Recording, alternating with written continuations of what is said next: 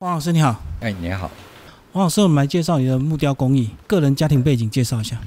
苗栗铜锣出生长大的，小时候因为呃有些亲戚都在三义啊，甚至是后来姐姐嫁三义，然后哥哥来三义做木雕，所以呢，对三义的木雕都有一些接触跟渊源的。好，你是那个当兵后回来才跟哥哥学木雕，那你在当兵前是做什么？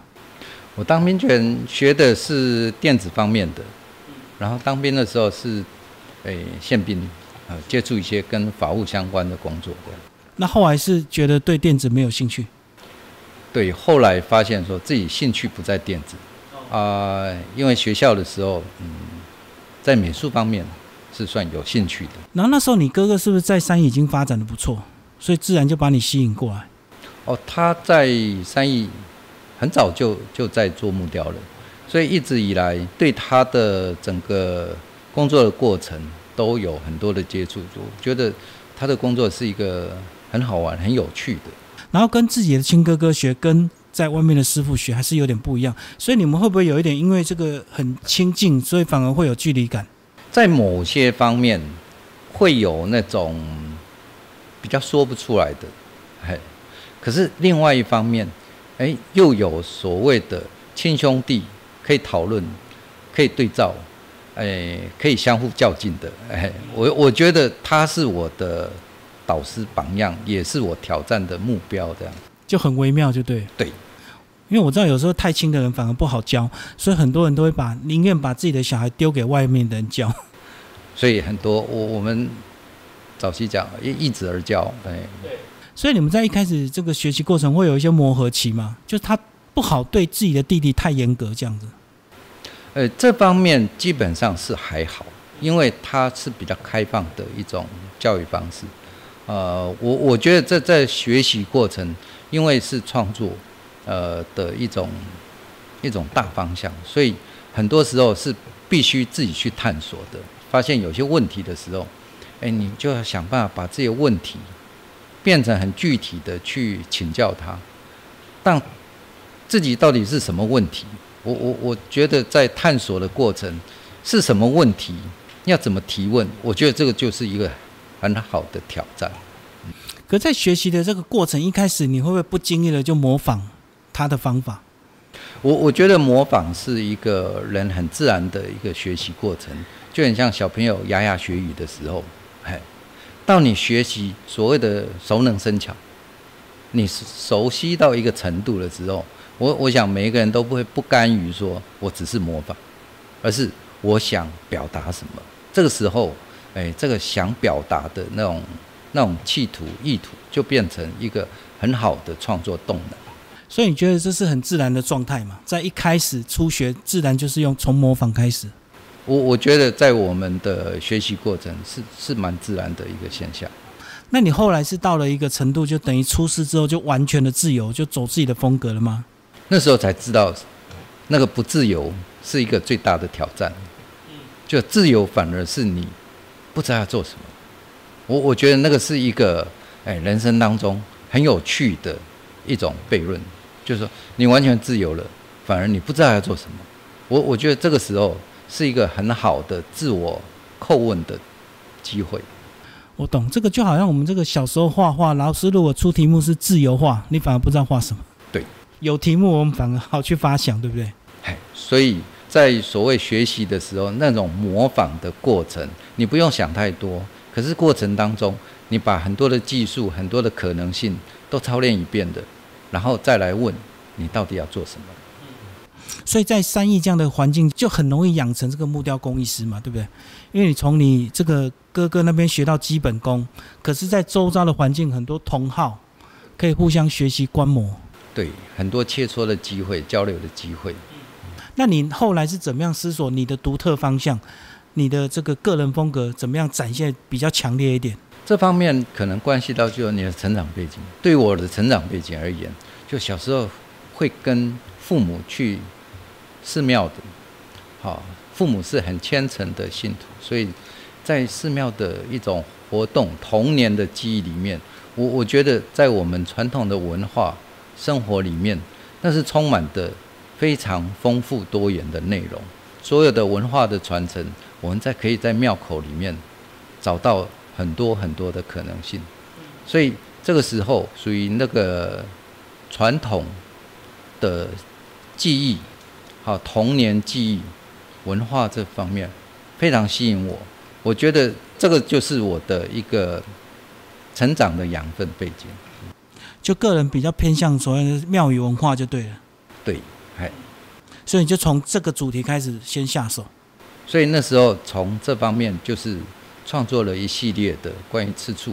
关于修行者这个题材，我觉得在传统的乡间，这些寺庙里面工作人员就很像我们现在的所谓的很多社会上的志工一样，为了村庄里面所有的祈福、所有的消灾解厄、所有的文化的传承，都是在在庙口里面去形成、去发生。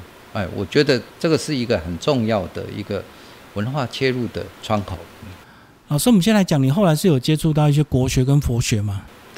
让你在这个创作上好像对这个禅呐，或者是怎么样，会特别的一个透彻。讲一下这个学习的部分。像这方面的学习，我觉得是我们文化里面很深层的部分啊。只不过就是说，我们日常生活当中很不经意的就做了，好就讲了。但是呢，呃，身为一个。呃，艺术创作者他可能要更深层的去理解、去思考，所以那时候有上台北跟马苏丽老师啊学习了很长的一段时间。我我觉得在我们一般乡间的的庙口文化里面，哎，事实上它蕴含了非常深刻的文化的底蕴。这个是整个渗透到我们的日常生活，但是透过这样子的养分。变成创作的题材，我觉得艺术就是一种生命的分享。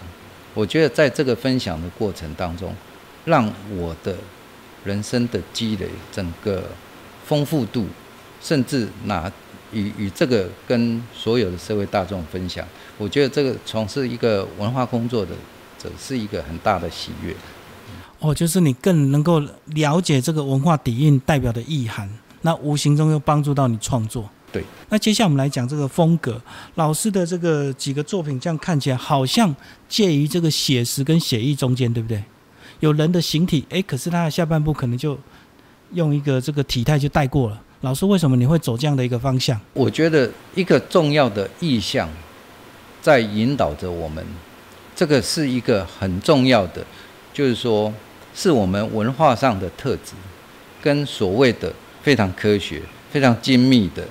要非常清楚的，一笔每一笔都交代清楚的。我我觉得那个是无法穷尽的啊。事实上，我们有一个好的意向、好的方向在那边定调，就让我们有一个属于精神上的满足感。所以这样讲，好像老师就是比较想要表达你的这个想法，而不是展现你的这个刀工或技法。对，我觉得。一个精神层面的东西，它可以穿透不同世代去欣赏。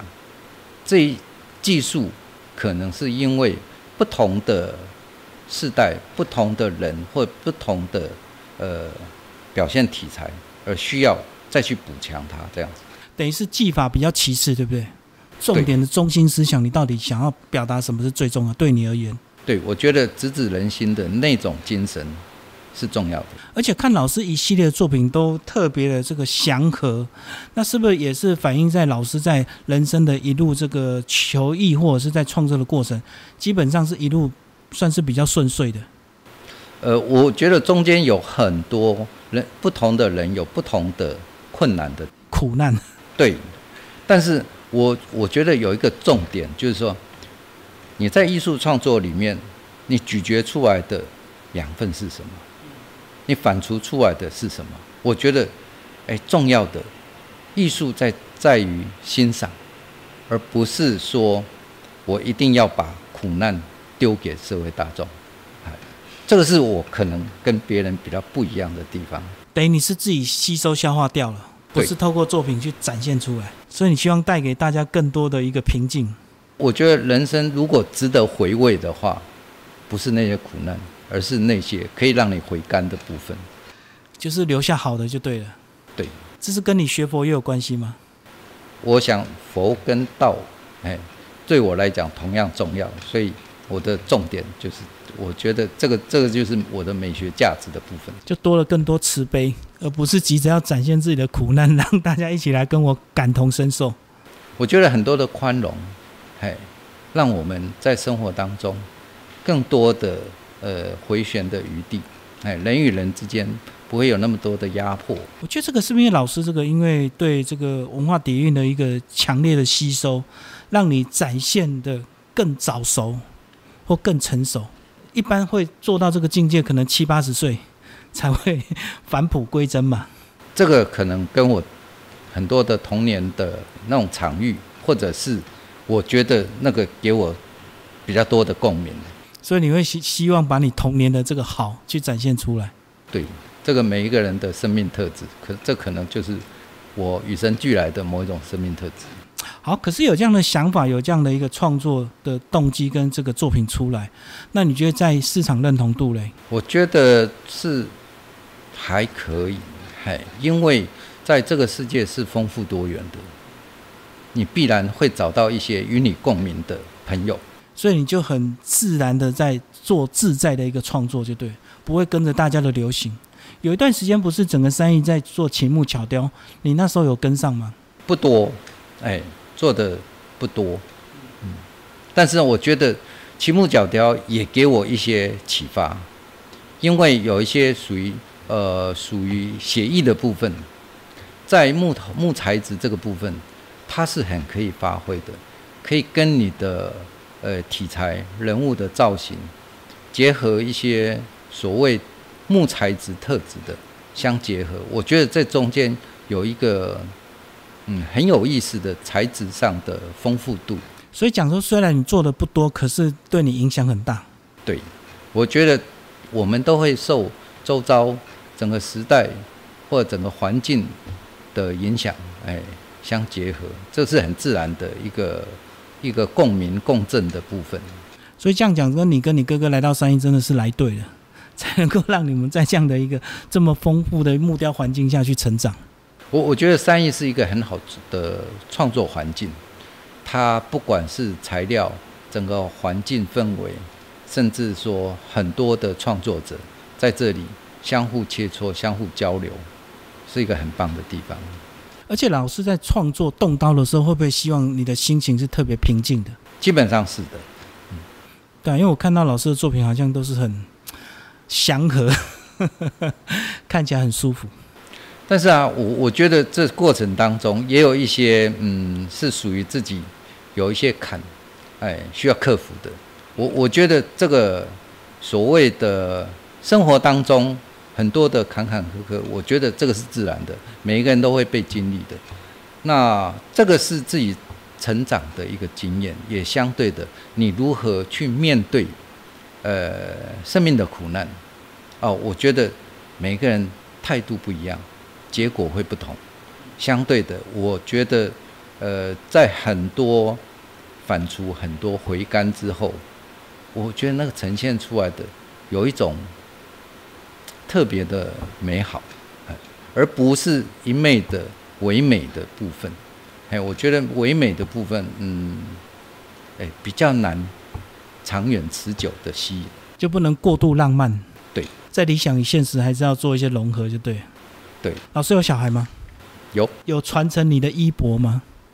呃，我两个女儿，老大是东海美术，现在做油画的创作，那小的是做烘焙，哎，读食品加工，做烘焙，也算是美学了。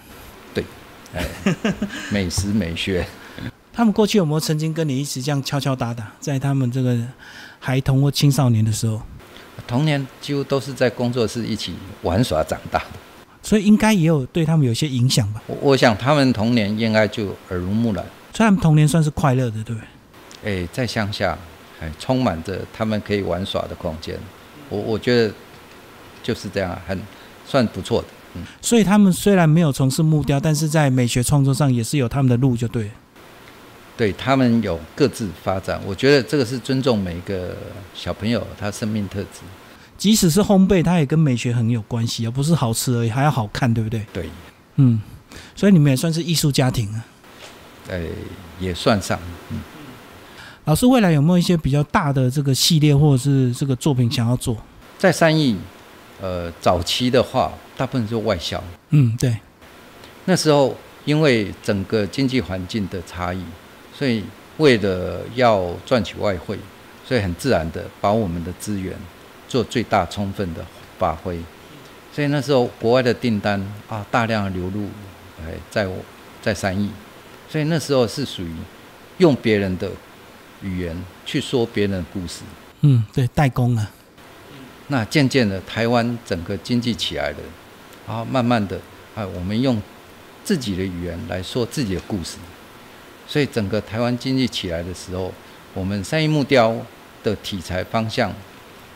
整个就做本土的乡土的，我觉得现在呃台湾的经济没有问题，可是台湾要怎么跟世界接轨，整个诶属于跟国际一起来面对啊现在的比如说我我们的疫情啊，我们的环保啊、生态这些问题，这些问题都变成是我们新一代现在木雕者一起要去。